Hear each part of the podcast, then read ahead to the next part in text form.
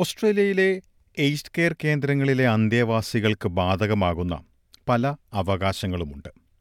നിയമപരമായ അവകാശങ്ങളെക്കുറിച്ച് തൃപ്തരല്ലെങ്കിൽ എന്താണ് ചെയ്യാൻ കഴിയുക? ഇക്കാര്യമാണ് ഇന്നത്തെ സെറ്റിൽമെന്റ് ഗൈഡ് എപ്പിസോഡിൽ പരിശോധിക്കുന്നത്.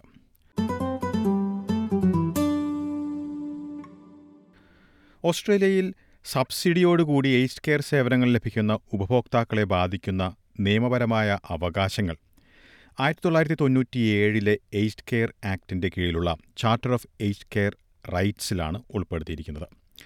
പതിനാല് അവകാശങ്ങളാണ് ഇതിൽ ഉൾപ്പെടുന്നത്. ബഹുമാനത്തോടെയുള്ള പെരുമാറ്റം സുരക്ഷിതവും ഉയർന്ന നിലവാരവുമുള്ള സേവനങ്ങൾക്കുള്ള അർഹത എന്നിവ ചാർട്ടറിലെ ആദ്യ രണ്ട് അടിസ്ഥാനപരമായ അവകാശങ്ങളിൽ ഉൾപ്പെടുന്നു. പരാതി നൽകുന്നവർക്കെതിരെ പ്രതികാര നടപടികളുണ്ടാകില്ലെന്ന് ഉറപ്പു നൽകുന്നത് ഒരവകാശമാണ് ഇതിനു പുറമെ പരാതി നീതിപരമായി പരിഹരിക്കപ്പെടുകയും കാലതാമസമില്ലാതെ നടപടി സ്വീകരിക്കുമെന്നതും അവകാശങ്ങളിൽ ഉൾപ്പെടുന്നു. എയ്ഡ് കെയർ സേവനങ്ങൾ ലഭ്യമാക്കുന്നവരുടെ പ്രവർത്തനങ്ങൾ വിലയിരുത്തി ഉത്തരവാദിത്വങ്ങൾ നിറവേറ്റുന്നുവെന്നത് ഉറപ്പുവരുത്തുന്നതായി ദേശീയതലത്തിൽ ഈ മേഖലയ്ക്ക് മേൽനോട്ടം വഹിക്കുന്ന aged care quality and safety commissioner Janet Anderson ചൂണ്ടിക്കാട്ടുന്നു.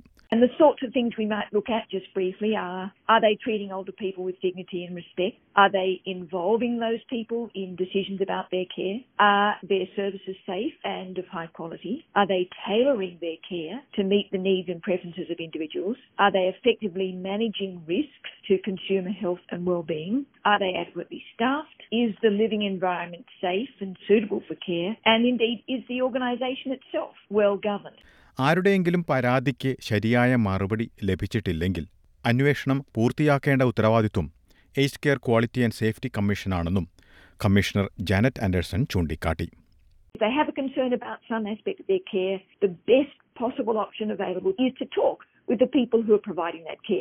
But may be a number of reasons why an individual would be uncomfortable or reluctant to raise a matter directly with their provider. And in that circumstance, we are absolutely ready to assist. So there should be no hesitation in contacting the Commission if someone is a little uneasy about making a direct approach.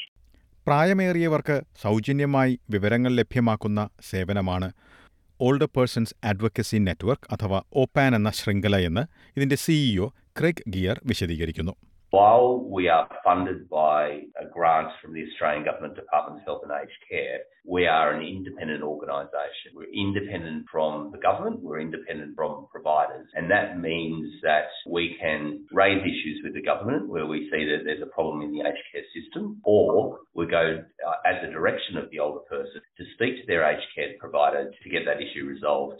Aid കെയറുകളിലുള്ളവർ പ്രശ്നക്കാരാണെന്ന് മുദ്രകുത്തപ്പെടാതിരിക്കാൻ പരാതി നൽകുന്നതിൽ നിന്ന് പലപ്പോഴും ഒഴിഞ്ഞുമാറാറുണ്ടെന്ന് Monash സർവകലാശാലയിലെ health law and ageing research യൂണിറ്റിലെ മേധാവിയും ജെറിയാട്രിഷ്യനുമായ professor Joseph Ibrahim ചൂണ്ടിക്കാട്ടുന്നു. പരാതി നൽകിയാൽ എയ്ഡ് കെയർ ജീവനക്കാരിൽ നിന്നും മോശം പെരുമാറ്റം നേരിടേണ്ടി വരുമെന്ന് ഭയപ്പെടുന്നവർ നിരവധി പേരുണ്ട്. മാതൃഭാഷ ഇംഗ്ലീഷ് അല്ലാത്തവർക്കും പ്രതിസന്ധി നേരിടാമെന്ന ഭയമുണ്ട്. ഇക്കാര്യവും പ്രൊഫസർ ഇബ്രാഹിം ചൂണ്ടിക്കാട്ടുന്നു.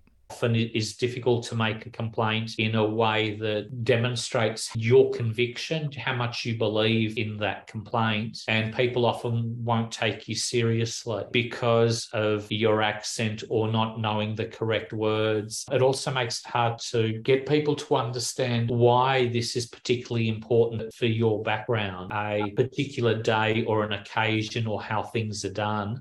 Aged care അന്തേവാസികൾക്ക് മനസ്സിലാകുന്ന രീതിയിൽ വിവരങ്ങൾ ലഭ്യമാക്കണമെന്നത് പ്രായമേറിയവർക്കുള്ള അവകാശങ്ങളിൽ ഉൾപ്പെടുന്നതായി ഗിയർ വിശദീകരിക്കുന്നു ഇത് സർക്കാരിന്റെ സാമ്പത്തിക പിന്തുണയോടെ പ്രവർത്തിക്കുന്ന എല്ലാ ഏജ് കെയർ സേവനങ്ങൾക്കും ബാധകമാണ്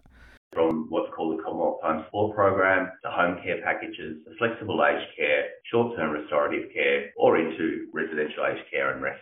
You also should realise that you've got the right to your independence, the right to have information provided to you in a way that you understand, and that means translated or using interpreters or communication aids if that's barriers to understanding. That's a responsibility on the provider, whether they be a home care or a residential aged care provider. ഇതിനു പുറമെ മറ്റൊരു പ്രധാനപ്പെട്ട കാര്യമുണ്ട് പരാതി നൽകുന്നതിനായി നിങ്ങളൊരു age care കേന്ദ്രത്തിലെ അന്തേവാസിയാകണമെന്നില്ല മറ്റുള്ളവർക്കും ഔദ്യോഗികമായി പരാതി നൽകാം The individual receiving services can complain about some aspect of their care. Equally, uh, a family member, a relative, a friend, even possibly an aged care worker can lodge a complaint with us if they have concerns about some aspect of that care. പരാതി ലഭിച്ചതിന് പിന്നാലെ പരാതിക്കാരനും age care കേന്ദ്രവുമായി commission ബന്ധപ്പെടുന്നതായി Anderson ചൂണ്ടിക്കാട്ടി പരാതിയെക്കുറിച്ച് അന്വേഷണം നടത്തിയതിന് ശേഷവും തൃപ്തികരമല്ലെങ്കിൽ സാഹചര്യമനുസരിച്ച് കമ്മീഷൻ നിയമപരമായ അധികാരങ്ങൾ ഉപയോഗിച്ച് തീരുമാനമെടുക്കും ചില നടപടികൾ കമ്മീഷന്റെ അധികാര പരിധിയിൽ പെടണമെന്നുമില്ല don't provide legal advice and we don't provide healthcare advice. If an individual is looking for guidance as to the healthcare that a particular aged care provider should be offering, they would need to talk to a clinician about that. We don't investigate the cause of death because that is in the jurisdiction of coroners and we don't get involved in staffing matters relating to the provider staff such as wages, terms and conditions of employment.